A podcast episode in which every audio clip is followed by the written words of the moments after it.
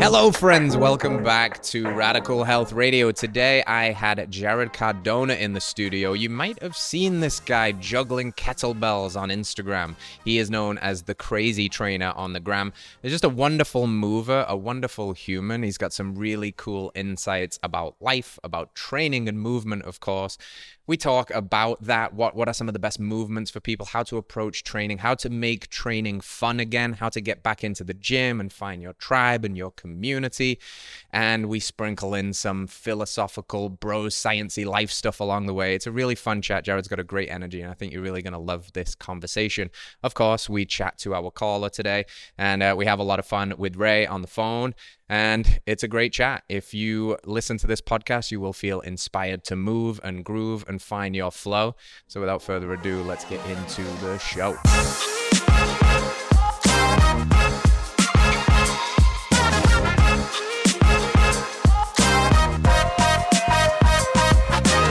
Hello, friends. Welcome back to the show. Today in the studio, I have Mr. Jarrod, formerly known on the Instagram as the Crazy Trainer. You may have even seen this guy's antics, juggling kettlebells, throwing heavy sandbags around, having a whole lot of fun, unconventional training.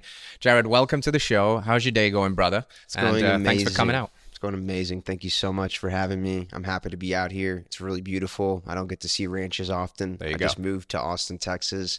I don't think there's as many ranches like in East Austin. Yep. So You being are out right. here is beautiful, and in this HQ, awesome culture. Pretty nice, right? Barefoot. I'm barefoot right now.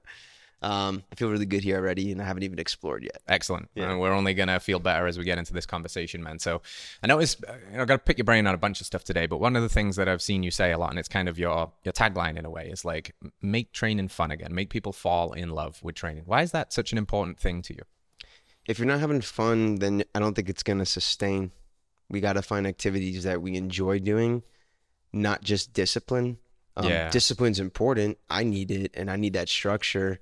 But if I'm not enjoying the process of the discipline, I see burnout for a lot of people. And as someone who hasn't, I don't believe I've burned out for the last 10 years Mm-hmm. um, of training consistently, even no matter what happened with chaos, I was like, as long as I'm learning something new, it's fun. Mhm. It's a deeper relationship with fitness in general. So make training fun again. Yeah, I love it. I, and I think, is it fair to say you would say that the reason m- most people don't train, we get caught in echo chambers where like we do this all the time. So we're like, oh yeah, everybody's training and having fun. But actually, you zoom out, not a lot of people are doing this. Do you think it's because it's not that fun for people? They see, they think training is jumping on the treadmill or pounding the pavement and it just kind of looks miserable. And, and when they see something that you do, it looks so much fun. It looks playful. It looks like, I would love to be able to do that one day. Now, of course, walk before you can run and all of that stuff. But do you think if you can tell your story through what you do by having fun, it it invites more people into the gyms and into the parks to flow and have some fun? I believe so. And I think when you start to discover the why of all exercises, it becomes very fun. Like even running, I used to suck at. It wasn't something I ever enjoyed. Mm. But once I started to learn about the biomechanics of it and practice it like an instrument, Mhm. it started to become more fun. Mm-hmm. And so if you use every movement as a learning experience, it doesn't have to be just kettlebell flipping and juggling. It could be landmine training and can I engage my full body in a very proper, unique way where I know it was money. That's the Mhm. G spot. I got it. There's a Mhm. knowing, not I think. I think when you start to feel this knowing through the playfulness and the experimentation and the movement exploration, it just becomes a really fun process. Yeah, I always say feeling is believing. There's the fly again. Hey, Bob.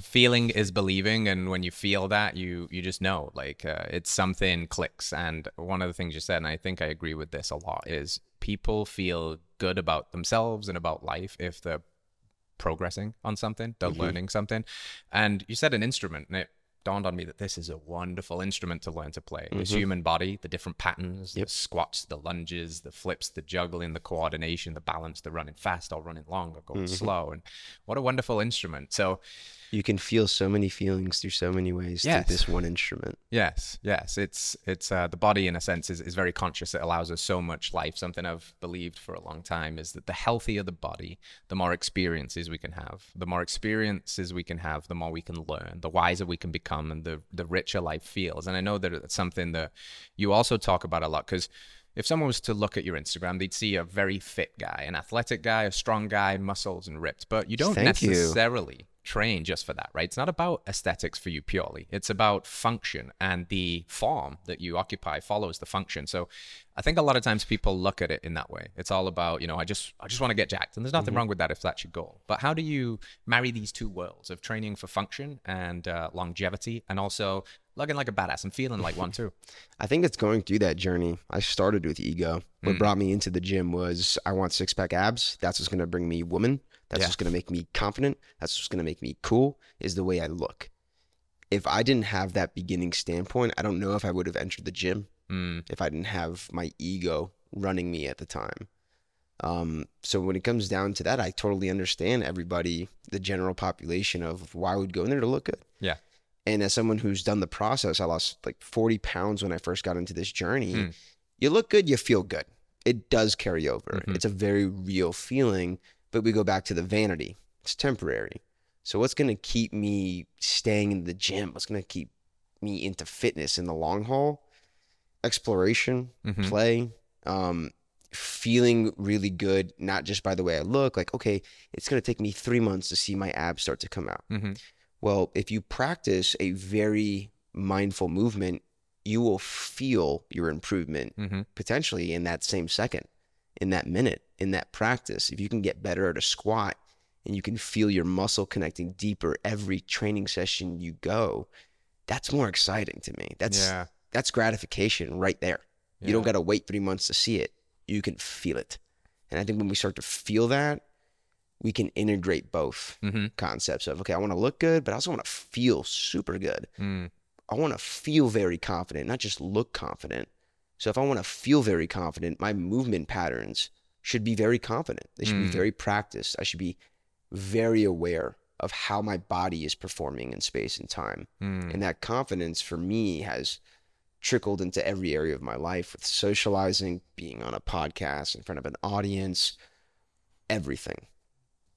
Yeah, because it, it I, I agree a lot. I think it gives you the ability because you don't get as far on this journey as you've gotten by learning a lot about yourself. You know, the discipline that you said is a part that we we get into and we really have to hold on to at first. You know, pushing when you don't necessarily want to, and it's kind of like eventually you come full circle on that. You enjoy it, so you don't need as much discipline. You're always going to need a healthy dose of it to to self control, but you want to surrender to the flow of that too, so that you're kind of very very balanced and you're enjoying it. And it reminds me as you speak of the kind of cliched idea between the destination and the journey. Like that so many people it's all about the destination. It's all about just, you know, when I'm Shreddy Krueger, I'm mm-hmm. Lord Swoldemort, my life is gonna be amazing. And then you get there and you're like, all right, yeah, I feel good, but it didn't it's not like complete. Like I just mm-hmm. keep going and now I fall in love with the journey and I get to have both and that's wonderful. So and I I, think getting both, you got to go through both. you gotta go through both. You got to feel the ego portion, Yeah. feel good, look good, look good, feel good. Yeah. And then you'll start to feel good, look good later. yes. Anyways. Now, what's your story though? Because you mentioned that you you lost a lot of weight and you had to, kind of chase that, and it's always been interesting to me to talk to different health and fitness professionals. They usually have some kind of journey of overcoming. They usually healed in a way, or they figured it out for themselves, and now they want to tell their story through their movement, through their art. What was life like for you? Were you all, were you always this athlete? Were you always this fit kid? What's what's the story there? I was always into athletics. I played sports uh, competitively until I was practically 18 years old, my senior year. I was never really strict or disciplined with nutrition. Mhm. I would always go practice for hours the sport. Mhm. I would always get more disciplined in the movement. Um, but I couldn't seem to find the connecting piece for why I should eat smarter. Mm-hmm. Same thing on my conditioning at the time. I never really pushed my conditioning so much. I really pushed the skill. So I practiced the skill for hours and hours, but not necessarily the conditioning or the nutrition. And so I was never really super disciplined looking back at it, but I was always loving movement and into Mm. the athleticism, the expressionism, the teamwork, the camaraderie, all of it. And basketball was my main squeeze for a long period of my life. At 18, I stopped playing. Um, I quit on myself. I quit on my team. You name it. Looking back at it, um, I didn't believe in myself anymore at that Mm. same state. I no longer had a vision of becoming the next level athlete. And those two years, I really put on a lot of weight. I put on about 35 pounds of just straight body fat through not moving as much and eating more. So instead of going to do the things that made me feel kind of good, I just did the distraction, which was at the time a lot of Oreos and fast food in the evenings. So for about two years there, I wasn't super active, and I eventually started to find my way back into the gym through a orientation class about health and wellness and just some general stuff. I had Mhm. to take the elective, and as we were talking about, I was like, man, I've always liked sports. I've always been into movement. Maybe I would like to coach or be a physical therapist or Mhm. whatever. And at the time, I had just gone through a little bit of physical therapy work. I had a lot of lower back issues because when I entered that health and wellness course, I was like, I'm gonna get in shape. This is Mm. my reason to get into shape. Is I'm taking this class. And I started to about six weeks in, and because I didn't know my biomechanics when I was running with basketball shoes for long Mm. distance, and I'd never ran before, and I was overweight from the weight gain, immediately I had lower back strains and sprains within like four weeks, and I was off. Like I couldn't do anything without Mm, pain and I would go to PT and it started to feel better over time. And so at first I was like, I'm going to be a physical therapist. So maybe this is the track I'll go to. And this was probably three to four months before transferring to a university, which I was like, this is where sororities are. These are where parties are. This is where I'm going to meet people, network. Like, this is my hibernation period here at this commuter school at the time. I'm learning about myself in these two years. I want to be at that next level when I get to university. And so I pushed myself in the gym for two and a half, three months, mhm. found a routine to follow, a basic HIIT training on a treadmill and a little bit of weight training, some discipline, stopped eating so much chocolate and junk food. And I lost about 25, 30 pounds before moving to Orlando, Florida from Miami. When I moved there, I felt incredible, Mm. unstoppable. Everyone, like, I'm gonna have, I'm, I had an overwhelming feeling of confidence I've never had before. Um, and it took me a while to even see, like, I had abs, but it took me a while to see them Mm. myself through my own body dysmorphia. People would always be like, "You're so shredded, ripped." When I first got to Orlando, I was like, "I think I'm leaner, but I don't see that." Mm, So it took me a while to start seeing that through some body dysmorphia, and that didn't last too long. Those results, I would say, within a year, maybe a little bit of change, I gained that weight back Hmm. um, over the summer. I just lost the drive for the nutrition, my why. I allowed a lot of emotions and victimization to kind of take over my headspace.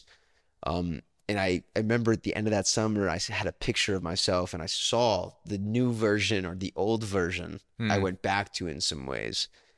And I was unhappy with the photo. I remember I looked at that photo and I was like, that's not me. Mm. The me I just experienced before, the way that guy looked, that level of discipline, that level of self love, I need to get back to that. That's the energy I want to get back into. But this time I knew it can't be that same guy. That same guy couldn't hold on to his results. Yeah, right. So there's got to be a bigger reason why I'm doing this. Yeah. And so that semester going back to school, I want to say it was my senior year.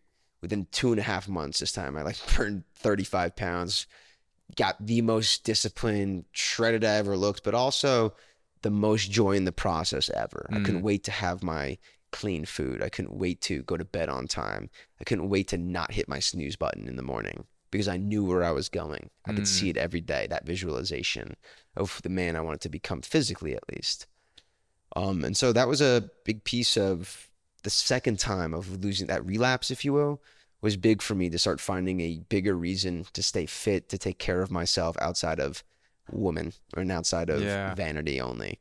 I wanted to feel really good again. I wanted to feel even better than that past version. Yeah, that that's really powerful, man. It reminds me of talk about the uh, the flavor of the motivation somebody uses to initiate a change, and I'll see if this resonates with you. But a lot of the times, the the fuel source that we use to make a change is what we'd call away from motivation. So I'm moving away from something that I don't like about myself. I'm moving away from this this guy I see in the mirror. I'm moving away from the pain of not having confidence.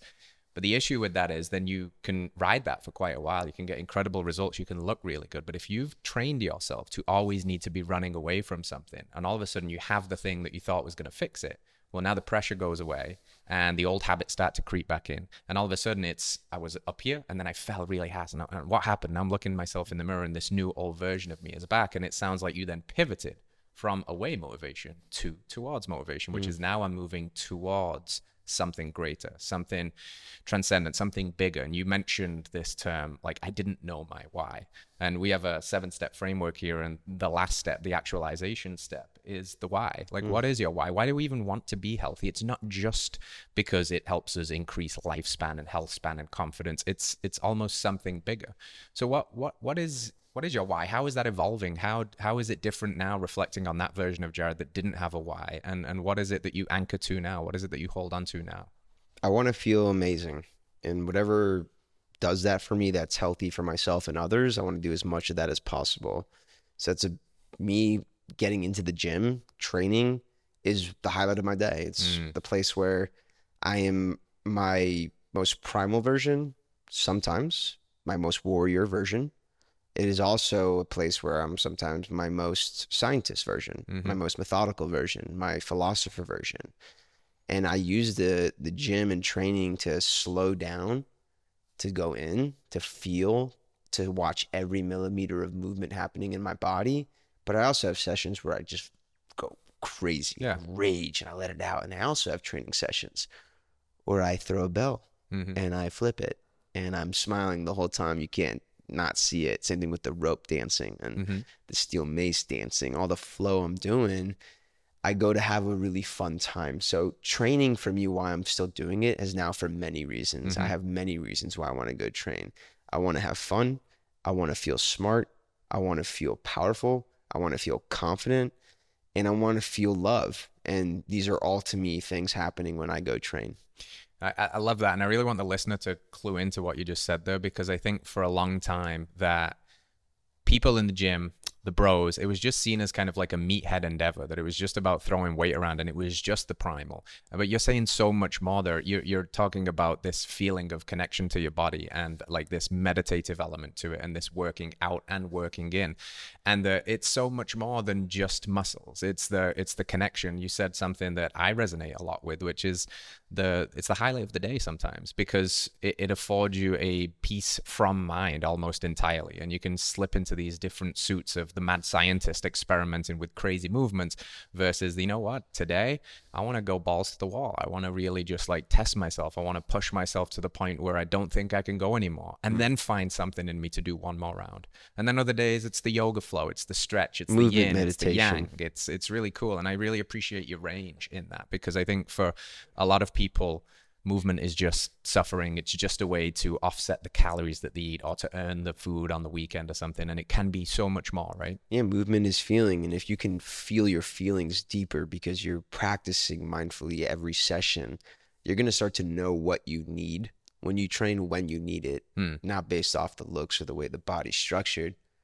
Just by the way you feel. Mm-hmm. I feel this way, so today I need this. Mm. And that doesn't mean I don't have to go to the gym I can go outside. You know, there's so many things or opportunities to still train on days that you don't want to go balls to the wall or your body feels like shit.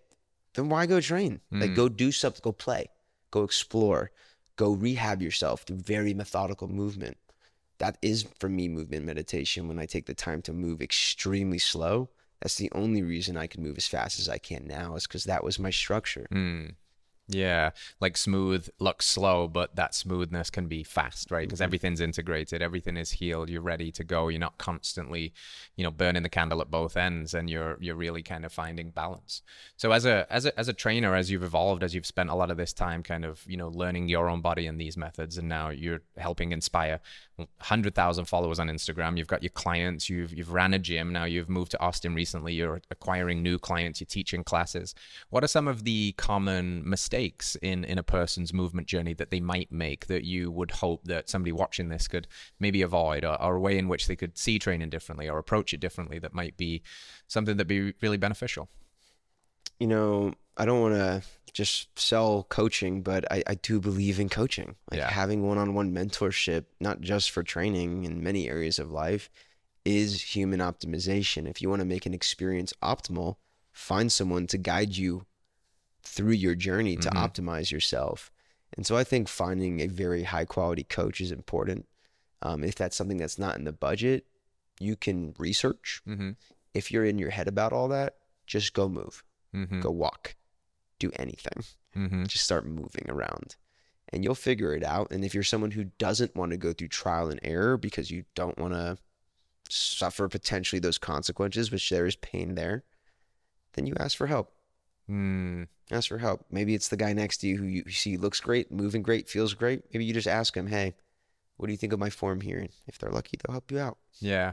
In my experience as well, most people want to help you. If Mhm. they have the knowledge and the skill, it's like I come from a Brazilian Jiu Jitsu background and it's always known for the quality of the community. And that's because every black belt that you see in a gym, when you walk in, you might think, oh my God, what a badass, you know? Mhm. But they were once the white belt. The same dude that's lifting 500 pounds deadlift was once the guy that had to warm up with the bar and couldn't lift anything. They want to pass on that knowledge. And I think a lot of the times it's just extending that olive branch and saying, hey, you know what?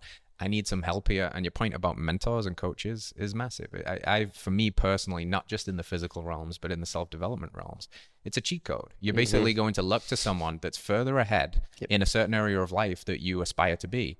And you can either pay them money or, you know, work, trade, or service in some way to give a value trade to them and say, teach me what you know, hold me accountable to the process, and what might otherwise would have taken me a year can take me a month. And it's Mhm. just such a powerful thing. So I, I really agree with your, you know, philosophy there on hiring a coach. And to your point, there's a- an enormous amount of free information now too, right? Yep. Like you're putting out flows and, and all of that stuff, but you're also educating. You're talking about this stuff a little bit more. You're getting on podcasts now. You're developing the why a little bit more behind what you see, which can sometimes be like the manifestation of all of your skills, all of the flash. And, you know, they say Rome wasn't built in a day, Mm. but they were laying bricks every hour. Yep. So it's not that you just were naturally gifted and could juggle the way you do and do what you've done. You've been laying bricks for years now. Yep.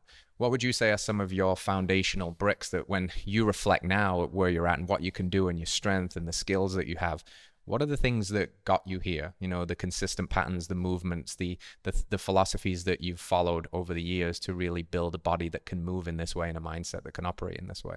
Always keep your mind open to learning from people. Everyone technically has someone something to offer, but Mm. asking for teaching, asking for those people that you respect in the industry, if they're moving and looking a certain way and their skill set's higher, just reach out and ask because you never know who's just gonna, yeah, but like you said, really want to help you. And I think a big part of that is culture. That's something I really wanted to touch up on. I know this question, I don't want to lose the the full Yeah. thought here, but when you mentioned about jujitsu, I haven't done it yet or got involved with the culture, but also getting involved in a culture can Yeah. be really great for you. Just getting involved with people who actually want to be around people Mm. that are stronger than themselves or raise them to another level so they can raise themselves anyways. It's kind of Mm. like I'm going to push you up, you're going to pull me up, then you're going to push me up, I'm going to pull you up. That's right. And I think finding the right kind of cultures, they'll deliver that help anyways, regardless of the service or, or anything like that. Yeah. I slipped a little bit on the last question. Don't worry. That was a beautiful segue. I just wanted to like tell you like because that jujitsu thought was Uh-huh. like that's so powerful as culture. yeah. So just finding culture. let's pull on that thread because you recently moved from Florida. You moved to a Austin, Texas out here, which is renowned for its fitness culture. And I, I believe that we absorb the values of our environment. So the company that we keep, the, the kind of people we hang around, right? If those are the victimizing, blaming, and complaining, doing nothing with their lives, like you become that, right? Or you can be around people that are strong and inspiring and entrepreneurial and ambitious, and you absorb that too, and you can rise to their level. Mhm. So you know, it's always interesting to me that culture has the root word of cult in it, and, and we're, we're to, we always joke here about join the cult, but it's the best kind of cult because it's the cult about self development and health.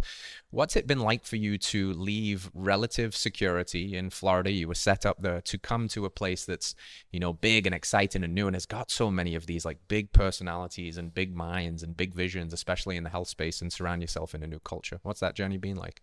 Uh, it's continued to be expansive. Um, it's hard, but fun and adventurous. Mm-hmm. And I'm having a blast figuring it out and navigating. Um, Mm. Being in a culture like Onnit and being able to contract out of there and work with their team is a blessing. It feels like a place of security in the sense of when I go there, there is no judgment. The way I want to train is the way I want to train. In a public gym, I can take my shoes off and that's not fucking weird. I Mhm, can do yeah. myofascial release and just be like, oh, well, I'm letting tension out of my body, and no one's like, that's a weirdo. and so, just being in a more judgment free Mm. environment has been huge for me moving here and knowing that I have a safe space in that aspect to train and reground myself. And exactly what you said earlier about being around entrepreneurs, athletes, high performers. There are a lot of them going to Onnit or people who are striving to be. Mm-hmm. And so just being in that amped up energy is very motivating, uh, not only for myself, but for many people. So I think being a part of just Onnit has been huge for me and, in grounding and continuing to root myself here. Hmm. Root yourself. That's an interesting term. I, I think about this a lot. We need to, you know, dig deep personal roots because there's always the next storm in life that's coming. You know, it could be an accident that happens, a loss of a loved one, or something like that. And when the storm comes and the winds pick up, you need good roots so Mhm. you can kind of go with the flow, but not topple over, not ba- not break. What what do you do outside of the gym? Because I'm I'm sure your movement practice is a part of this, but what Mhm. other things are allowing you to dig those personal roots? You know, give you presence, give you control, self regulation. What do you do outside of the gym to achieve that? I'm realistically and recently, honestly, just exploring this because I did realize that as grounded as I've been with the chaos of life and picking up and uprooting and all the things that have happened the last couple of months, training always grounds me. So that's Mhm. priority number one. In a lot of ways, it's become that. Mm-hmm. But I'm recently learning that there's active recovery that is also really lighting me up. And that's something as simple as going for a 45 minute walk Mhm. to an hour walk on my with myself, with my dog. That's something as simple as going to Zilker Park every Wednesday at 5:30, 6:30 and meeting up with a group of friends that I know are going to be out there doing some maybe some kettlebell flip, maybe some mace, maybe Mhm. some rope, maybe just smoking and hanging, maybe Mhm. just being. And so to me that's a nice place to find presence is being around again more judgment people, but there's no pressure to perform here. We're Mm, coming every Wednesday out to play. Mm. And so again, like I know that's outside the gym. It's it's a gym. It's like movement, but it is outside the gym. That's just getting vitamin D. That's getting into the grass at the same time. It's being around good people. That's real connection. Um, and so I think that's another practice lately that I've been adding into my life. That's adding a lot of value. Cold plunge, contrast therapy is all beautiful to do too. Yeah. The last few days that really hit me hard of like, man, I need to spend more time getting back into that side of myself. Yes. So I'm trying to think of what else is. Eh, it's kind of the big things right now Yeah. that I've recently discovered. Literally, like walking, I was like, wow, how have I Yeah. not just gone for? I tell clients all the time who aren't that active, Yeah. go for a walk. Go for a walk. But because I'm so active, I'm like, I'm not walking. yeah. Right. And so, re- yeah, recently doing that has been very powerful for my mind and my body. Yes, we, we focus a lot here on on just like healthy habits, the things that are energy gaining for you, not Mhm. always energy draining. The walks, the the level up practices like the cold plunge. The again, and those uh, on the outside can look quite extreme because I mean they are quite extreme, but the ability for you to self regulate in those moments is very important. But the power of community that you mentioned, huge fans of grounding and sunlight and being around your people and touching the grass and playing or not playing or whatever it is. Um, you you mentioned something. I want to. I'm curious because this is a you know it's with the more open conversation around weed and marijuana and smoking these days. How do you approach it as a person that cares about your health in an intentional way to integrate it with this lifestyle or to integrate it with movement? Um, you know, so that this becomes a tool. Like what's what's that been for you in in your life, and what does that tool uh, afford you? In the past, it was a dependency for sure. Hmm. Um, and as I've grown through my journey using it and honestly connecting with myself and gaining true confidence and self love and unconditional love for myself and others, we go back to what you said intention. Why are you doing this? I don't use weed to be lazy. I could, but I generally use it to connect Mm-hmm. to someone else, to my body, to my mind. I don't use it as a numbing tool so much. I use it as something to amp and get higher Mm. and I think that if people could maybe set intentions before just going at it, that could change the game for a lot of people who uh, are currently finding themselves in a cycle of, hey, I'm smoking and I'm passing out and I'm doing nothing, or I'm watching TV and I'm eating because that's what everyone told me to do when weed happens. It's the Mm. best to do all these things, but that's not real recovery. That's not where real rejuvenation is. But if you can use that tool to amp other recovery methods and things that make you feel great about yourself and connecting with others and by all means do your thing Yeah. um, in moderation as much as you feel you need you Yeah. know yourself the best all things in moderation, including moderation, right? Uh, the, the key word you said there is intention. And I get asked about this a lot. Like I said, there's a, a lot of people coming up. There's legalization of marijuana. I'm fully supportive of people's free will and choice to do whatever they will. And I think intention is is the power here. I, I'll often say that what separates a plant from a medicine versus a drug is the intention with which you use it, you know? And it's funny in this conversation because, you know, some people still, oh, weed and drugs. And, but the way in which people use caffeine can be drug like. The way in which people use food can be drug like. Yep. And it, it can all be that. And it's all intentionality. And you kind of mentioned a little bit of that too, like the way in which in the past you might have used, used food in a similar way, like Mhm. almost like a, a mouth pleasure, a chasing cheap dopamine, Yep. a hedonic treadmill. That that's that's a drug, you know. It, it's the same kind of thing. So as you're evolving your whole thought process around more mindfully moving your body, more mindfully choosing when and, and how to use these substances, how's your relationship to food evolving? Because I know you did touch on that, and I think it's it's a part, it's a big part of everybody's life. We do it, you know, two to three times every single day, and there's a there's a there's an aspect of choice in there. So how's your journey with food evolving? And tell me the story there. for me, what I'm working through the last few months, honestly, since moving here, so it's been very expansive being around specific people and just sitting with things myself, is I want freedom. I don't want to feel like I'm a slave to anything. Mm. And I want movement freedom. I want people freedom. I want financial freedom. And I want food freedom. And that means that when prior, I'd say like six months ago, before the move, I think I lost about 15 pounds within that two months getting ready to move to Austin. I was allowing food to choose me. I would allow the protein bars to choose me. I wouldn't choose it when I wanted it or when I needed it. I would choose it when I felt I wanted it. I was looking for that short term gratification. Same thing in the evening. I was having a lot of ice cream or just processed shit. Mm. And a big part of that was an addiction. It chose me. I didn't choose it. And I think once I recognized that I am not free, that I'm the food's bitch, Mm. I was not okay with that when I really sat with that. And I Mm. was like, I don't want to feel like that's controlling me. I'm I'm stronger than that. I want to Yeah. be stronger than that. So I need to take control. And that means that I'm not gonna plead. I'm not taking away ice cream. I fucking love ice cream. I love brownies. I love cookies. I like tequila. hmm I'm gonna have it when I want to. hmm And for me, that's that's a new journey of becoming of when I'm around people who I feel are judgment free and in a similar frequency with unconditional love. Maybe I'll have tequila with that person. That kind of people, hmm I believe, are my people to have an experience with something that could enhance, right, or take away. If I was around other another vibration that was in a different frequency, that might not be a great experience going to drink with them. Mm. And so food I'm starting to find in the same way. Like, man, one of our big love languages is food. Naturally, like when I hang out with an old friend, I usually just want to eat a shitload of amazing food with them. Pizza, like all Mhm. the amazing food, the instant gratification foods. Instead of saying like, you know, I have my friend coming in in two, three weeks. Ice cream really isn't what I want today. But, you know, I would like to have some with my friend. And so I, I might plan out and think about intentionality wise Mm. when am I going to have this food? Why am I going to have this food? Again, coming back to the why, that's newer for me and something I'm working on with, yeah, my current journey of food, food freedom.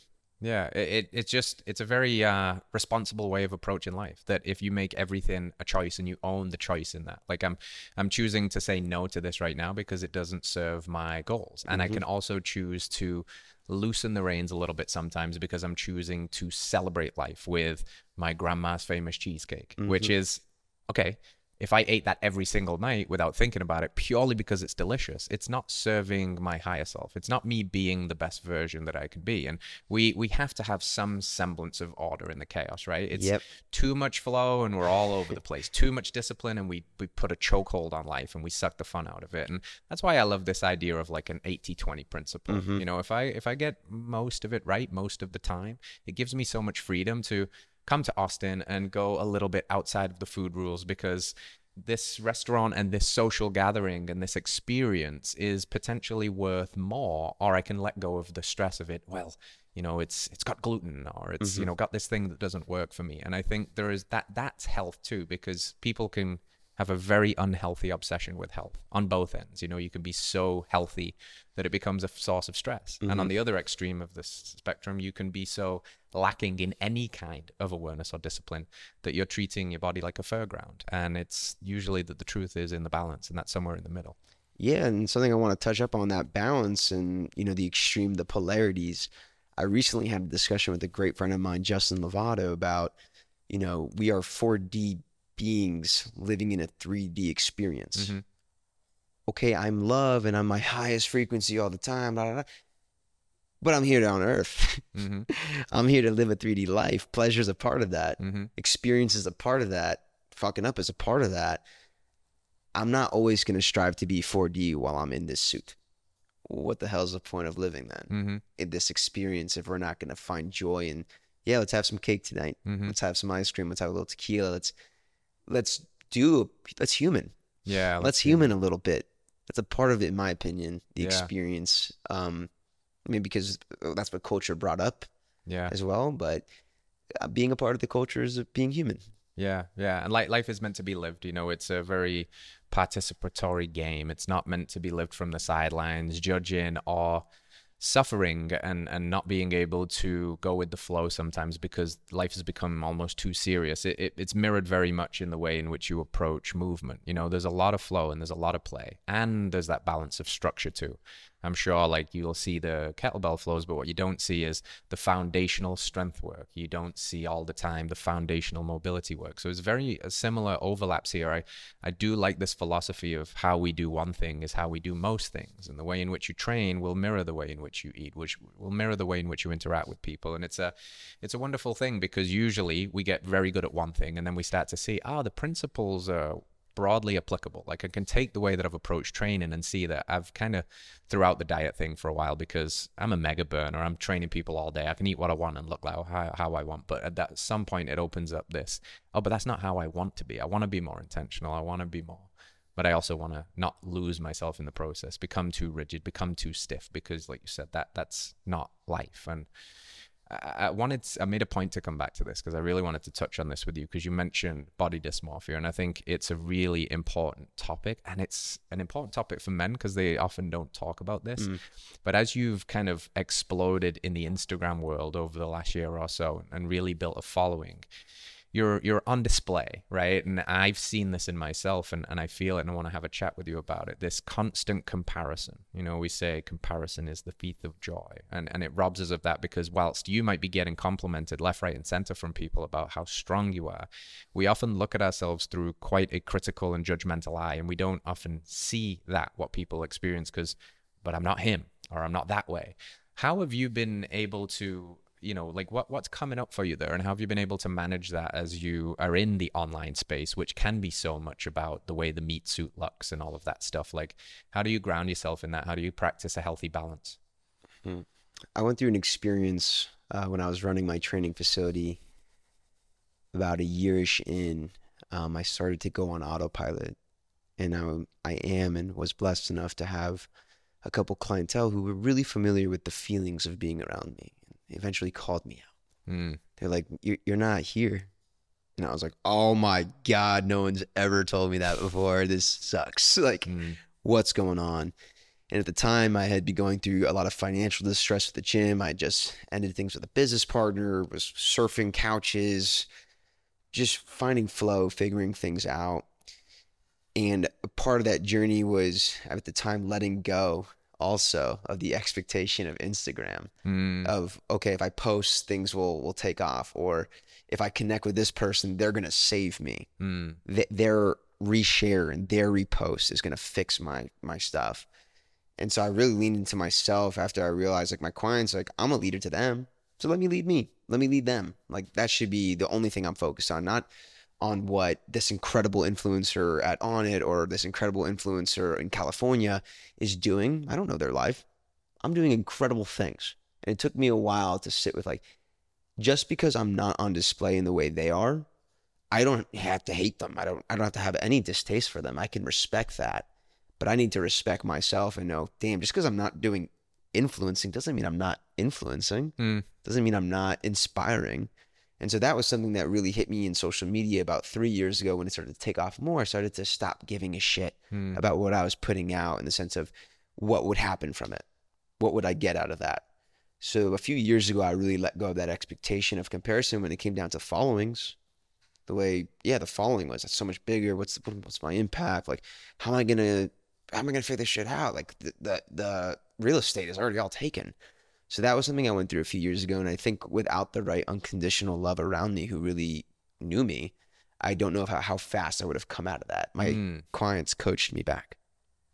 which That's very awesome. cool. Yeah. Um, so that was a piece of at least like Instagram when it comes down to following and all that stuff. I really realized who I'm really impacting.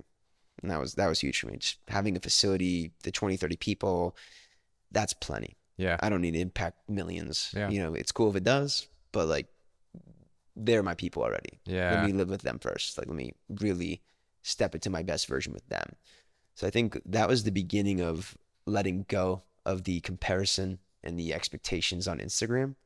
When it comes down to my physique, um, I, I I can move this way and you move this way. yeah. It's cool. You look amazing. So happy for you.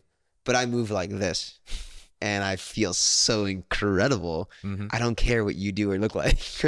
I feel so like we have to have that balance of like I suck, but I'm incredible. I'm Mhm. amazing, and I'm the worst. Like, but when it comes down to my physique, which is the way it's represented in looks, is a part of my food decisions, yes, but it's also part of my movement practices. I have no care if you have super amazing abs compared to me. I move such in such a way that's so me. Mm. I don't care. Yeah. That's what Yeah. everybody really wants too is that feeling. They I think I think people think they want the way it looks and often the way it looks can be a manifestation of the way that it feels, but m- more than anything else, people just want to feel Mm. happy. They want to feel confident, Confident. in their own Yeah, skin. and when you know your movement Yeah. is, I know I perform that Yes. the most optimal way possible. It was better than last time for show. Mm, You're getting more confident. It's more motivating to yourself. I had someone also um, a while back, a friend of mine asked me, he goes, you know, there's this other kettlebell juggler, and they do the same exact move you do, but it looks different. Do you ever think about that kind of stuff? And I was like, yeah, I mean, realistically, they have longer arms than me. hmm So I have to maneuver my body differently than they do to get there. mm, I'm different, but I'm still doing the same thing, in, but in my own way. yeah. So again, there's no reason to compare. I don't know what got them there. And it's funny because if you actually take the time to ask what got you here, it's way more relatable and you have way more understanding instead of any kind of comparison. Yeah. One of my good buddies in the kettlebell juggling world, Daring 101, his name's Colin, really incredible uh, man and leader and father and all the things. Good, great person. He's, in my opinion, one of the best and one of the most amazing to watch. But I asked his background when I got to connect with him, and he goes, "Oh, I, I danced. I, you know, at the Mm. dancing. I always was at the club, the bars. Like, he had a lot of rhythm his whole life. He wasn't, in my opinion, scared to step onto the dance floor Mm, to perform, not for everyone else, let alone for himself. I had never accessed that until the last couple of years. How could I compare me to him? hmm There's no point. That's 30, 40 years of different experience than me. Yeah. I got a lot of time to go. I hope. Yes, Yeah. absolutely, absolutely.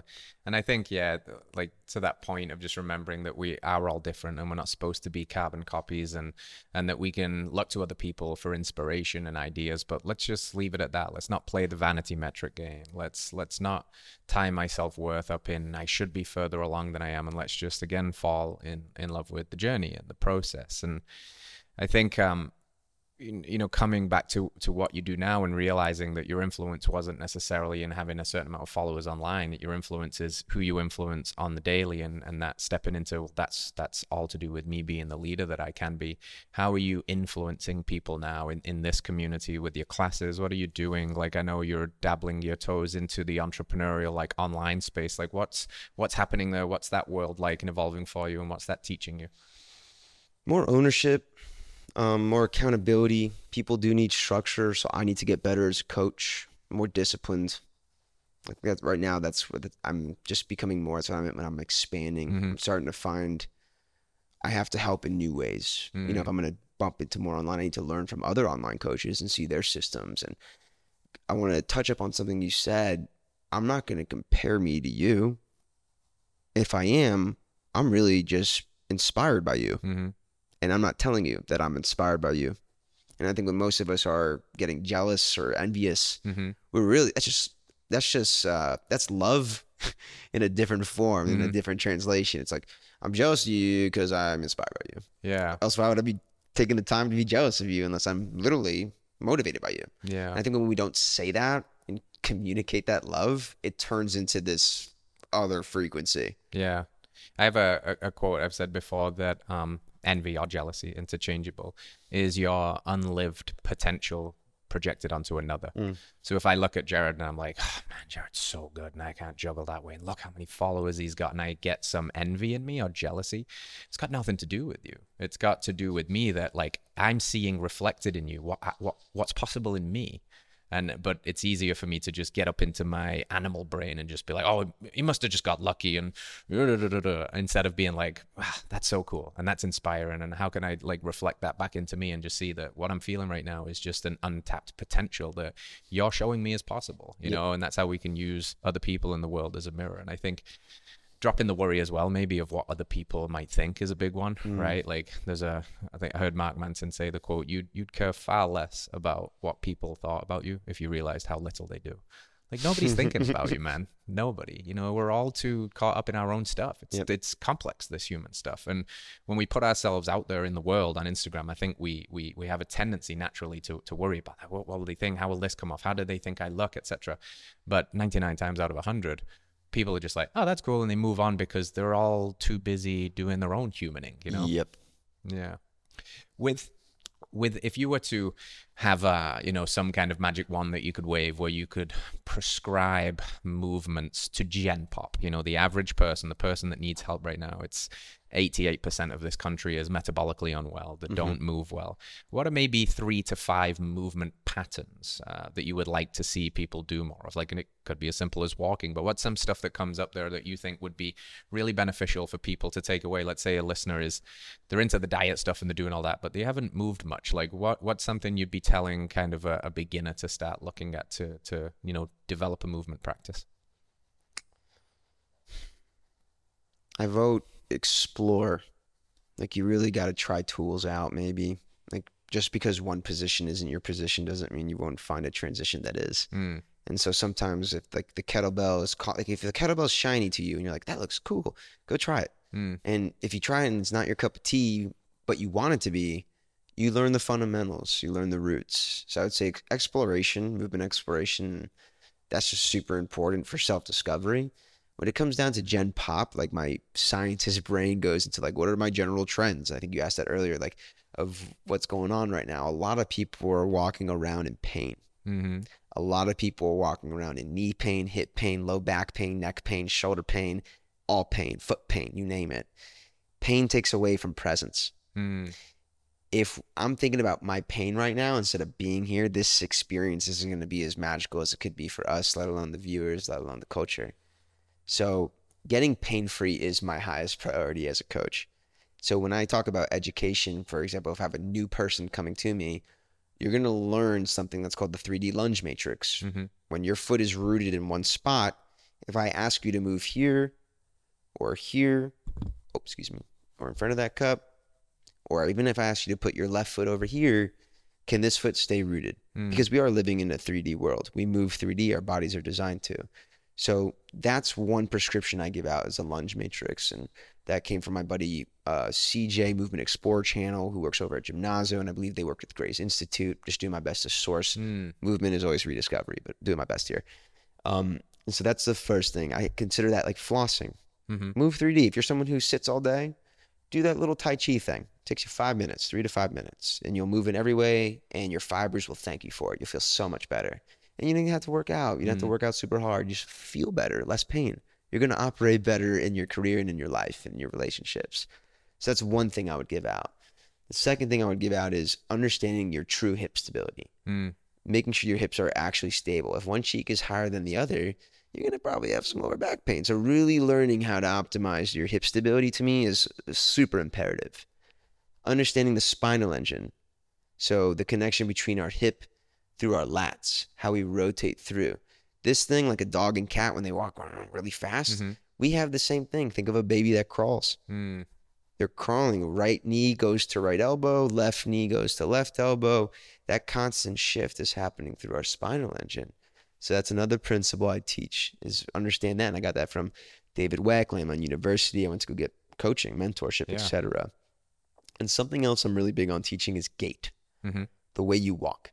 If every step is a rep, you better make sure, in my opinion, it's a quality rep, or else we're Mm. going to wear and tear. When I was working in my physical therapy internship in college, and I kept seeing uh, knee uh, knee replacement, hip replacement, low back bulging disc, neck bulging disc from all these inactive people. The only activity they're doing is sitting or walking. Mm. So if you're going to do that, you better get really, really, really amazing at sitting and walking. And there are ways to do it that Mm. optimize it.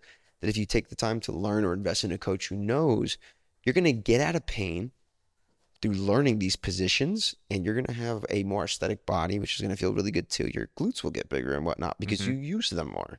Mm. So I, those are most of the principles I would say is 3D lunge matrix, spinal engine and hip stability, understand your gait, and um, learn how to relax, how to decompress. Because if we're all walking around stiff all the time and we don't know how to breathe, Mm.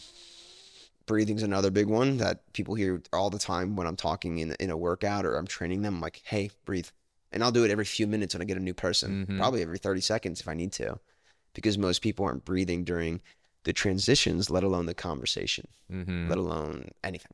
So if we can get you to breathe more, um, you're going to feel more and you're going to be more aware of what's going on. Yeah, there's so much good stuff there, man. I'm sure you're familiar with the the Chinese proverb: uh, "A person's only as old as their spine." So let's keep Mm. spines Mhm. moving. Let's keep them playful. The walking thing so underrated. The gait that you said, like, and how much dysfunction's potentially happening there. Not only because I love that every step is a rep. By the way, I'm gonna Thank you. steal that one. Share it, share it with me. and um, but the the footwork too, right? And I see you're a guy with barefoot. You've trained barefoot, like the function of the foot, restoring the foundation. And again, start slowly. You can't just you know start deciding you're a barefoot runner and go run 10k because you'll you'll feel that. Oh But, yeah, Right, train in the body. Life is practice, is what I'm hearing you say. The way in which you practice breathing, or slumping down, or practicing bad reps, is ingraining your system, and you're gonna have to foot the bill for that one day. So and there's balance. If you're gonna live like that, you better train the opposite, in my opinion. Yeah. Because I'll be honest, right now I'm not, I'm not on. undo the damage. I'm not as on thing. as I could be. Right. I'm at 60, 70 percent. Mm-hmm. but I train at 100. So if I can walk out of that training session living my body optimization at 70, because I do enjoy shrugging.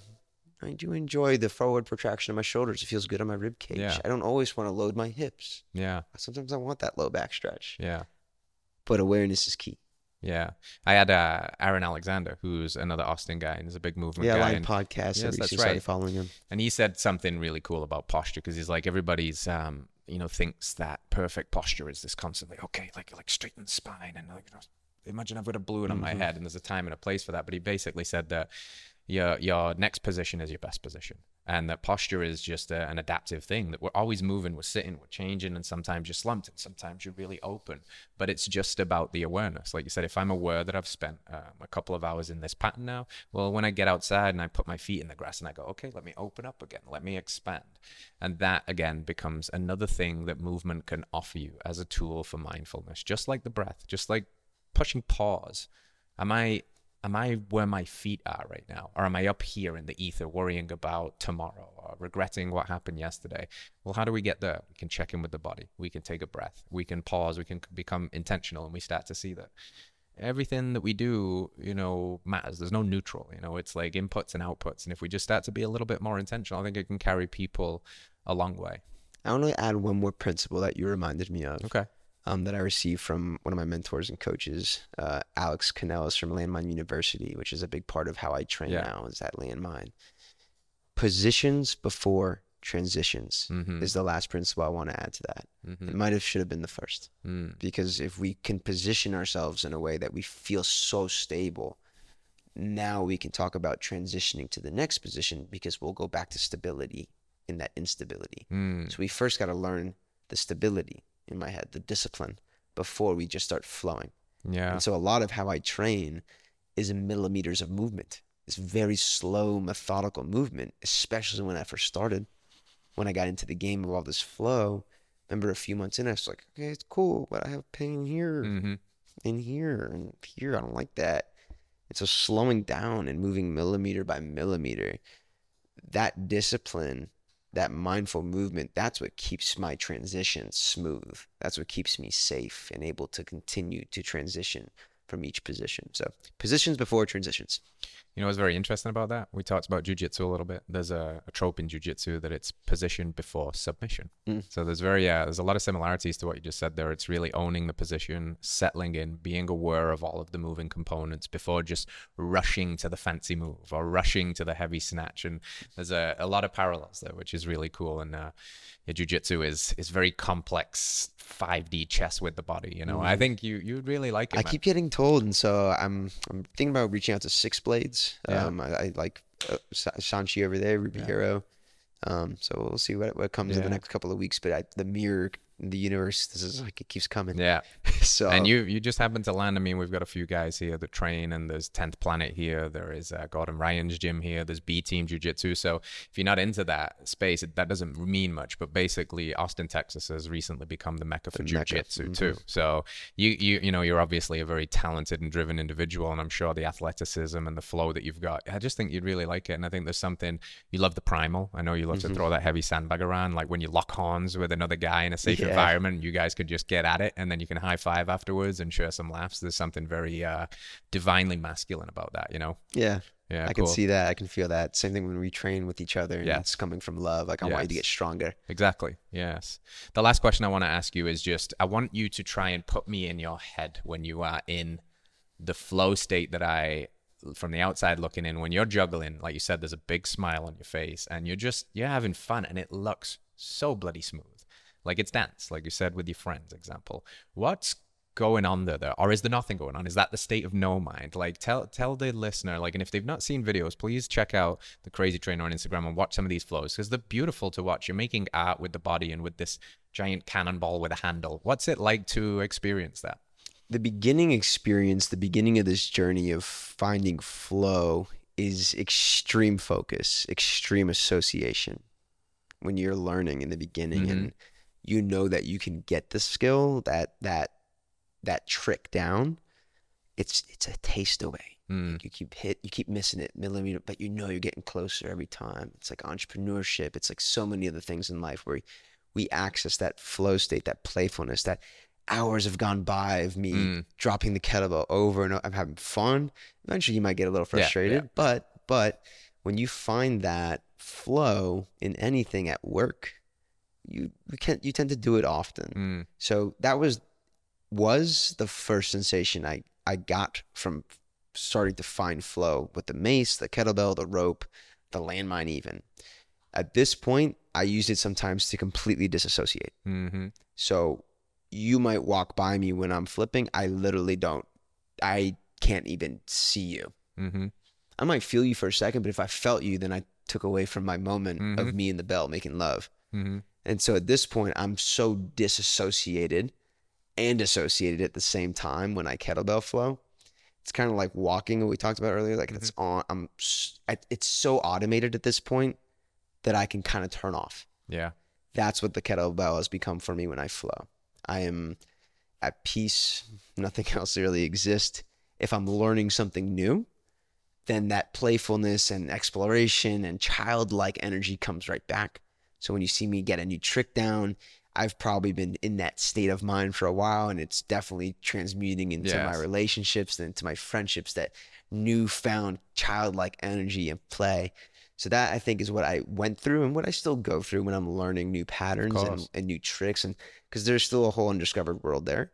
It'll be the same thing with jujitsu. I know I'm going to find extreme fluidity and flow in the beginning yeah and I talked to one of my clientele who's a black belt. Love you, Mike, um, out in uh, San Antonio, and he was talking about why I should also go into jujitsu because he's going through that same process and yeah has been as a black belt. And when he entered the kettlebell and the mace, he got to re-experience this playful flow state. hmm So that's I think what I'm pretty much going through. And if I have the right music in my ears, like it can be transcendental sometimes. I can get crazy downloads like meditation yeah movement meditation for me is very real with the bell. yeah Um, reflection on the experience sometimes too is also big for me. Yeah, it's wonderful. I think it's uh, pretty cool what can happen when we like get out of our heads and we lose the self for a little bit and there's just this something else moving, you know. Jiu-jitsu is a very interesting example because one minute you can be being absolutely squashed and you know you can't breathe and then the next minute you're just like you know few rounds have passed and you're like I wasn't even there and I was just in it you know? And it's uh whether whether whether you find this through movement whether you find it through bells or whatever it it, it doesn't matter. I think the, the the goal here is to know that there are many paths that lead up the mountain. And what we're all seeking is presence. What we're all seeking is to play again. And if if that journey takes you down the movement path that's wonderful. And i think we both resonate with that because it, it really connects us to our body. But that could be knitting and sewing and mm-hmm. art and playing music video games for some people you got to find the flow. You've got to find concept. the flow. So find find the flow my friends all right, brother. It's a, an amazing conversation, and as is tradition on this show, we always uh, have a caller on that has a question, and we'll we'll field the question, and uh, we'll see what we've got going today, and we'll see if there's anything to offer. Uh, sometimes the nutritional base, so I'll kind of take the lead, and if you want to add anything from a training perspective, feel free to do so, man. So amazing. Let's see who we've got on the line today. Looks like we got a, a Mr. Ray from Georgia. What's going on, Ray? Yeah, how you doing? Uh, this is Ray. I'm actually from the Bronx. I'm from New York City. I just recently moved down to Georgia. Ray, I would never, and, like, uh, I would never have guessed. Yeah, the accent was very. you do sound like the Bronx, though. it's nice to have you on the line, man. What can we all do? Thank you. It's very nice to meet you guys. So, um, basically, um, my, my call today is about. Um, I've been on this journey since 2016, and um, I was diagnosed with Hashimoto's disease uh, back in 2016. I think I was misdiagnosed at first. They, mm. they had told me I just had a thyroid. It is uh, hereditary in my family. My mother had it her whole life. My sister had it her whole life. I never had it. In 2016, um, I stopped smoking cigarettes for a few years, and when I did that, I was working for uh, an engineering firm on Wall Street, and I started to gain weight. And I thought, why am I gaining weight? I've never had this problem in my life. You know, uh, as a younger kid, I'm 41 now, but as a younger kid, I always was like, you know, I wasn't muscular or anything like that. I was always 180, 190, 5'10. And, um, and as, uh, uh, you know, I got older, um, now I'm working on Wall Street in 2016. I started to gain about 40, 50 pounds. Now it was a little bit different of a job. You know, I was more in the office and not really out in the field as much. Hmm. So I'm thinking, man, you know, you know how they say when you stop smoking cigarettes, you eat more. Mm. So I thought it was from that original. I went to the doctor. They diagnosed me with a thyroid disease, and I said, okay, you know what? My mother has it. My sister has it. So they got to be right. So they put me on some medication. I was on that medication for about 18 months. Didn't do a thing for me. And uh, finally went to a sports doctor um, who was a cardiologist in uh, Westchester County, New York. And uh, he was a chief of medicine at a hospital on Wall Street and also had a, a private practice up in Westchester County. And when I went up there, he, he was the one that let me know that I have this Hashimoto's disease. However, I have never believed from the beginning that I have had this disease. You know, I, I don't know, and I don't want to get into the specifics about that. Hmm. I don't want to take up too much time, but um, so basically, he put me on uh, medication, uh, you know, a Synthroid as well as a different type, uh, you know, an Armour and I began taking those things. And then back then, uh, it was it was relatively new for regular patients to be able to have access to sports medicine and things that athletes take. You know, it was relatively new at the time. I wouldn't say it was brand new, but it was relatively new. And he was pushing me in the direction. I had a low testosterone at the time, hmm. uh, in the 100s. You know, and this is in my mid 30s. Yeah. So, right. um, put me on testosterone and put me on a growth peptide with some HCG. Mm. And uh, and I was on those things on and off. Now it was very expensive back then because the uh, the the insurance does not cover that stuff. Uh, and um, and you know when it, when I first started taking it, the, the whole package was like about a, about a thousand dollars a month, and I, I really couldn't sustain it every single month. You know what I hmm. mean? So I would be on it for six months, off for a few months, on it for six months, off for a few months, things like that over the years. Uh, and then my mom got sick uh, with uh, with cancer in 2017, and uh, it was basically just me and her. I was living in a co- uh, townhouse up in Yonkers, and I, I, I moved back to the Bronx to take care of her for two years while I was going through that. So I really didn't have too many problems while I was going through that. Um, I was I, I've always been a healthy, somewhat eater, you know, on and off. So I've you know for the last 10, 12 years I've been eating a lot of bison. Uh, I enjoy it. I like bison and stuff like that. It's more of a leaner meat. And um, but but I had my priorities backwards, I guess, in terms of this animal-based diet. Hmm. I really really didn't know anything about it yet. And um, you know, I was consuming on a daily basis, you know, bison with vegetables and uh, string beans and things like that. You know what I mean? And really didn't know that these things, like the vegetables and stuff, might not have been good for me and stuff. So um, I continued on that trend. My mom passed away. Then uh, uh, COVID hit. When COVID hit, um, I was just getting married, just got married right before COVID hit. Um, and uh, COVID wasn't really the best for me because at the time when I got married, I had just my had just buried my mother, and now my mother-in-law was was was dying, and she was sick, bedridden. So Hmm. when that happened, um, I had to kind of get rid of my my place and and move move in there and take care of the mother and uh and, and my wife. My wife has some underlying conditions. She has like you know ul- she had like ulcerative colitis and Hmm. things like that. So there were there were a few obstacles during the uh the you know the whole COVID time. So the first few months during COVID, I'd say for about four or five months, you know, I had to make a decision for my family, and I said, you know what, I'm gonna, I'm not going to work. You know, in New York, it was a little different. You can, you can, uh, you can be furloughed by your company, and you can collect, uh, uh, you know, pandemic assistance and things like that. So for about four or five months, I wasn't working. I was just home, and uh, you know, because of my mother-in-law being severely ill, you know, I'm bleaching every product that comes in the house. I'm going to Hmm. you know, going to supermarkets, trying to trying to keep the contagion down, bringing anything in the house. Uh, you know, and then in 2021, um, finally, you know, she has a son also. I, I really had just been through the mill with my mom, and then got married, and then I felt myself back in this cycle of, of you know, now taking care of my mother-in-law, and I really just mentally couldn't do it. Uh, you know, I needed her her brother to come in there and take care of the mother. We got out of there. We moved down to Georgia, and um, the last couple of years I've been eating somewhat healthy.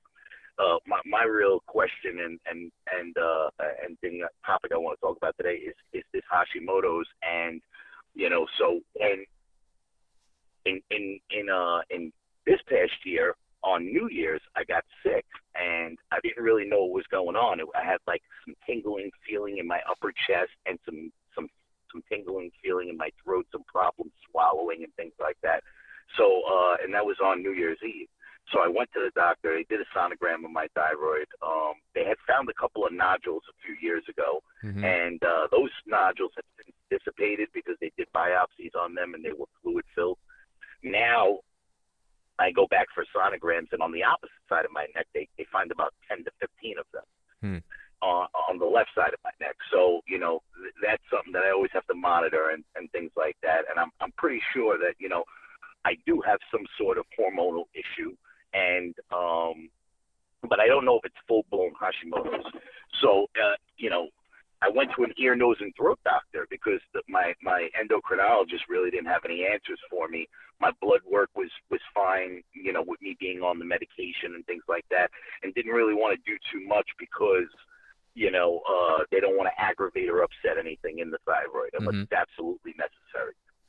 So I, uh, uh, in, in in March, I, I found you guys online. Um, I found Paul and I found um, Heart and Soil, and I ordered I ordered some of the supplements, and I and I began this change into the animal-based diet. Mhm. So I, I cold turkey cut star by and, and now I just to let you guys know for for about 12 years I've been drinking four espressos over ice every day in a plastic Starbucks cup.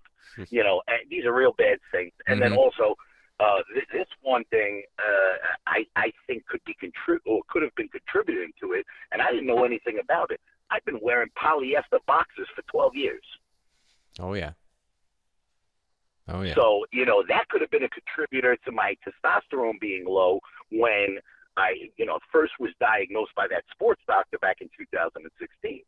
So that could have been a contributor to that, and it could have also been messing with my hormones as well. And I never stopped it, even though I was on this medication and, you know, when I first started to take in the testosterone and the and the growth and all that stuff back in 2016, I lost like 90 pounds right off the the rip in like three Hmm. months just from being on the medication and not doing any exercise whatsoever. Mm-hmm. Mm-hmm. Okay. So, it, so when I when when I felt got sick again this year, um, you know, I'm saying something's got to give here. I got to figure out what the hell's going on here, and I got to make some changes. You know, so j- just off the off the top, I'll tell you that I do smoke cigarettes and I do smoke pot. Mm-hmm. Okay, so my wife smokes cigarettes. My wife smokes pot. I never had an addictive personality. I can pick up and put things down at the drop of a hat, you know, at my will because that's just the type of person I am. But now I'm married, and you know, it's a little bit tougher when I got to go to the store get cigarettes for her, or when I Mhm. got to get pot and you know, for her because now it's there in front of me. My whole philosophy was if I'm if I'm not around it, or if I don't go buy it, if it's not around me, I can drop that in two seconds. So it's a little harder this time around, you know, to put down the cigarettes, put down the pot, and really get into you know exercising and doing things of that nature. You know, Yeah. being active. I'm a build I'm a building inspector. I've been a building inspector for the last 15 years, and I am somewhat active on the job site. So I've, uh, you know, I am getting a little bit of exercise and movement and being out in the sun all day from that. But in terms of uh, uh, working out, it's been since about 2012, 2013 that I was lifting. And you know, back then I was a little, you know, I was jacked. I was on testosterone and other Mhm. things, and you know, benching anywhere from 350 to you know 450. And you know, I had a, I was in shape at one point in time over a decade ago. I, I wouldn't say I'm out of shape now. So for the for the last like six or seven years, I've maintained at about 5'10, uh, to, between 230 and 240. I'm not fat. I'm not. I'm not anything like that. But but I'm not at my optimal weight that I should be with my body structure Mhm. for my height and my age. You know. So um, when when I got sick this year, uh, you know, I went to that ear, nose, and throat doctor. They they put me on a statin and something else, and I tell you, whatever the whatever it was they put me on, completely dissipated whatever I was feeling in my chest and was feeling in my throat as well. So it leads me to believe that I really had nothing, that it was nothing to do with the thyroid. Mm. So when I found you guys, I said, you know, I'm going to make this change. I'm going to switch over to this animal-based diet. I liked everything I was hearing from Paul. I started researching his videos on YouTube and really doing the homework. And uh, and, I switched over cold turkey. I got rid of the um, the uh, the, the Starbucks. I got rid of the polyester boxers. Switched over to some Duluth Trading organic cotton boxers, and switched over overnight to a to an animal based diet. Like literally, I was I was I, I think the day before I had Panda Express, and then the next day I was now on this animal based diet, which you know is is could be a little bit of a radical change for some people, you know. But me, I have no problem with it. I adapt, adjust the whole nine yards. So the the animal based diet since uh, April has been going phenomenal. I'm probably down. I don't. I, I haven't weighed myself because I really didn't want to get into like, all right, I'm losing this, I'm losing that. I just wanted to see if the if the lifestyle, because I really don't call it a diet, and I've really been preaching this to other people and members of my family. I, I don't call it a diet because it's really not a diet. You know, uh, a diet has cheat meals and things like that, and, and or could have cheat meals and stuff like that. And this is more of a lifestyle to me to the point now where uh, if I go to eat something that's not in the animal based diet, my body's not reacting well to it. My stomach isn't reacting well to it. You know, so I think I've conditioned myself now with both the uh, you know the heart and soil supplements as well as being on this animal based diet for 90 days to really condition myself where I have eaten nothing but the animal based diet and I have stuck to it like stringently. You know, I'm having nothing but soy and, and corn free eggs and um, organic, uh, uh, 100% grass fed and finished beef and steaks. and So how are you like feeling, that. Ray? How one how are you feeling since being on this now for 90 days? What's happening? I know you said you weren't weighing yourself, I but are you feeling better?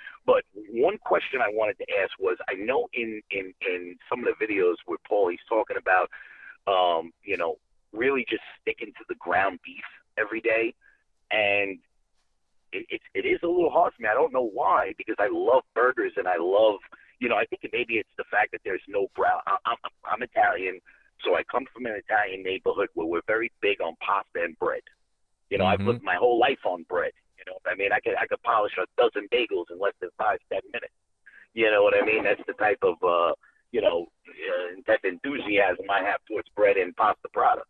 But you know, and and I may be seeing some sort of withdrawal from that too because I really did it cold turkey. Who knows? But um, but really, what I wanted to know was I do love a leaner cut of meat when it comes to a steak. Mm-hmm. So I have been sticking to 80-15 on the ground beef and sticking to, um, you know, trying to eat the ribeyes and stuff like that. But I'm not really a marble fat kind of guy. You know what I mean? I'm not really like a, you know, uh, like a ribeye guy per se. You know, I, I'm more when I eat steak, I'm I'm either eating a sirloin or a filet mignon. So uh, really, I wanted to know: is the leaner meat okay for me? you know, you know, in this in this diet. Like just last week, I'll give you a, an, an example. I'm not really a ribeye guy, but I'll eat it.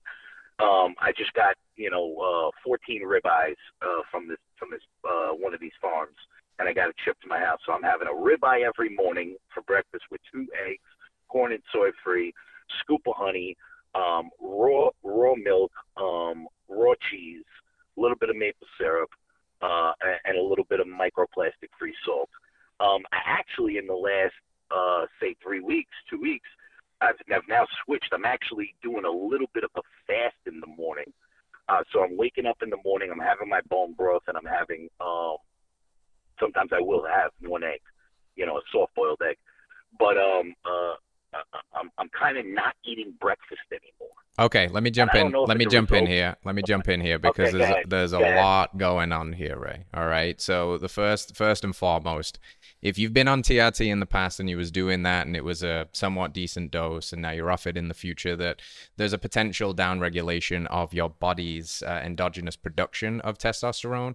Now, is that uh, to a level where we can rehabilitate it? Of course, what are steroid hormones built on the backbone of? It's fat. So in an animal-based diet, you know, we don't have to necessarily go out of our way to, you know, guzzle fat purposefully, but we we also can't fear fat, and it's okay to eat leaner proteins. You know, there's always going to be some uh, element element of fat there. But if we go too lean and then we're doing too much protein, and I, I, I hear you know the fasting, I hear the the the you know the thyroid um, conundrum in this as well, which is the, your energy regulator and a body that is under stress is going to see a slowdown in thyroid and thyroid function. It's going to start seeing thyroid antibodies. You said you could take down a dozen bagels, and gluten is contraindicated with Hashimoto's. There's a there's a cross reactivity there. So, firstly, I want to celebrate you for getting those things out of the diet. And as much as you're Italian, like my wife, so I understand that you love your breads and your pastas. that sometimes we've got to understand that that those foods when we're in a healing phase might not be serving us even to down to the vegetables like you said with with thyroid issues and some of the cross reactivity with how some of the sulforaphane can affect the um, you know the uptake of zinc and and, and uh, selenium at the level of the thyroid and slow down function. So I, love to see that you're educating yourself on this. My my conundrums here would be it's very hard to say what's going on for, from your hormonal health perspective without getting back with a provider.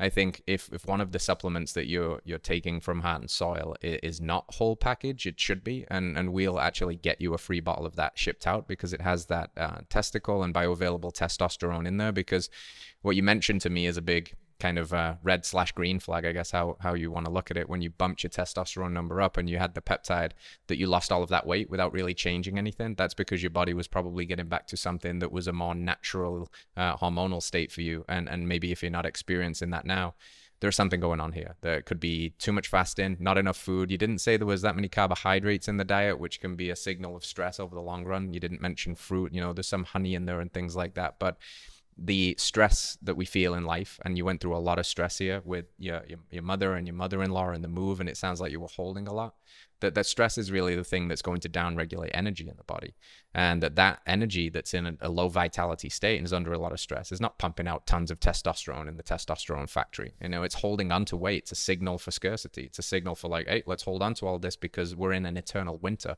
We don't know where the next thing is coming from because we're we're under stress. So one of the things that you said, and, and, and I'm going to challenge you here because you said you you're a guy that can just put it down when you want, and then you kind of walk that statement back by saying it's harder now because you've got to get cigarettes for your wife. But if you really want to heal, then cigarettes aren't really going to play a, a, you know a part in your healing journey when there's low grade oxidative stress and inflammation in the body because of stress and you're going out and smoking ciggies on top of that then you've got to decide what you like more. Do you like the cigarettes more or do you want your health more? And and and do you want to heal more than you want to have the ah, from the nicotine rush? Mm-hmm. and maybe there's better options you know nicotine gum etc so you don't need to go cold turkey because i know you've felt that, that that can be hard sometimes but we do need to just put these things on the on the table and talk about them. And with that, you know, the the, the extra 20 or 30 pounds that, that you want to lose, I think it's important to get back into some kind of training regimen, even if it's just walking to your point. And I know, Jarrod, you've worked with tons of people at this point, mm-hmm. probably people that have a lot of weight to lose. Like, yeah. where do you get them started? What, what's your advice to just get going? Well, I just want to take what Ray said. And Ray, thank you so much for sharing uh, your experience and what you've been going through, because I'm sure there's a lot of people out there that can relate on that level. So thank you for that vulnerability with us. And now we can come at you with hopefully some other thoughts that might impact you in new ways. But something that really concerned me is not hearing strength training. Mm-hmm. Strength training is a producer of testosterone, all these different hormone regulation pieces. You know, you talked, Steve, early about maybe you were overstressed, but maybe your body's understressed. Mm. If we're not challenging our body, it's not going to grow in their hormone production, the nervous system, that's all taking place within strength training. It's great to walk upstairs. It's great to walk around at work. Hopefully, we're at least getting 10,000 steps a day. But if we're not bringing strength training into our lifestyle to enhance us, to enhance that primal side while we're even taking all these fuels in, if you want to optimize fat, protein more, add activity in, I think that that could be very beneficial not only for your body, not only internally, externally, but mental clarity. Mm. Like coming out, you know, you talked about how I heard how fired up you got when you're like, yeah, I did 350 to 450 bench. cool. I love that for you, bro. Bring that guy back a little bit, mm. access him again, bring that beast back. It doesn't have to be balls to the walls like we were talking about earlier. You don't have to go bench 350, 450, but you could go squeeze your pecs, leg day is one of the biggest productions of hormones mm-hmm. because all the blood flows to the gonad. You understand what I'm saying? So if we can get all that blood flow to there, I mean, it's going to enhance many things outside of your hormone production. Mm-hmm. So that's my last thoughts. I don't know much on the other end of yeah. everything else, but I did want to add in that thought. No, you nailed it, dude. I, I and I'm glad you you know filled a hole that I missed because it's such a, an obvious one there. Like push your body under load, ask the nervous system to adapt. It's it's one of the best things we can possibly do. There's like a few key things for testosterone production: resistance training, top of the list, adequate nutrition, adequate sleep, and keep your stress in check reduce the booze, reduce the other things that are adding to the oxidative stress load, and you know you've you've got something there to to work on a you know a healthy challenge from me to remove the the things that you are choosing that are potentially injuring your metabolism, and and if there is a thyroid condition here, the these can be healed. If you remove the foods that are causing the issue, the body wants to heal. If you remove the things that are causing the stress and you, you know, you, you do the things that we're suggesting here, you, you start paying a little more attention. It sounds like your diet's moving in the right direction. I wouldn't be scared of throwing some fruit in there and, you know, just diversifying a little bit. But to Jarrod's point, you know, get back under that barbell a little bit. Or, you know, if you can't get into the gym right now, push ups are great, squats are great, Being inactive is stress. Yeah. Yeah, that's a very good. And that's a very good good, thing. Yeah, it's like entop- entropy, right? That kind of stress, a breakdown stress. So let's get you back in uh, negentropy, which is growth and good stress. So thanks for calling in, Ray, and, and best of luck on your journey. We're gonna get you sent a, a bottle of whole package as well to to get that testosterone fire testosterone firing again. And um, you know that's it for for callers today, Jarrod. So we just kind of open up this last couple of minutes here for you to do what we always do on podcasts tell people where they can find you and all of that stuff so send them to the right places but also an open floor opportunity for you to say anything that wants to be said or, or you know a message for the listener or anything that you you want the floor is yours my friend Uh, you can find me on Instagram at the Crazy Trainer. On YouTube, you can also find me at the Crazy Trainer. On Facebook, you can find me. I'm just kidding. I'm not going to give you my Facebook. All right, I will. J Rod Cardona, if you really want it, it's there. you want to be friends you can wanna be friends with me there. That'll I be might not follow you back on Instagram, but I'll definitely follow you back there. Um, and I think you know, I, I think I said everything I felt was my truth for the most part. yeah And I just want to remind people like give yourself as much love as possible, as much grace, but also get someone around you who's going to give you a little slap in the ass to remind you uh, you that we go. could do more. there you and go And that's okay. Yeah, I love that, man. And if you're ever in the Austin area, you host classes at Onnit, right? You do like that. You've mentioned the Zilker Park on Wednesdays, and you've got some workshops and stuff coming up. Mhm. So just it's all on the Instagram. All on the Instagram. This Saturday, if you're around in Austin somehow, from 10 a.m. to 4:20 p.m., I'm running a kettlebell flow 101 workshop where we talk about the principles, the stability pieces before we even touch a kettlebell. You're going Mhm. to learn a lot about your body because the kettlebell is just an extension of your body. Mhm. And same thing on Mondays and Tuesdays. I teach it Onnit live in the morning on Monday, in the evening on Tuesdays. All kinds of tools, all kinds of practices. You could find me there a lot of the time training. And if you're around Austin, you'll find me you go. somewhere outside probably too. The crazy trainer on the gram. Slide into Jarrod's DMs. Let him know what you liked from this conversation, and go flow with this man. He's a gentleman. It's a pleasure to chat to you, brother. Let's go swing some bells, Appreciate and we'll you. see you next week. Woo! Hey. All right, friends, thanks for tuning in to another episode of Radical Health Radio. We got a fresh new podcast for you every Wednesday. If you enjoyed the show, consider liking, subscribing, reviewing, and rating us on your podcast platform. It helps to spread this message of radical health. We'll see you next week.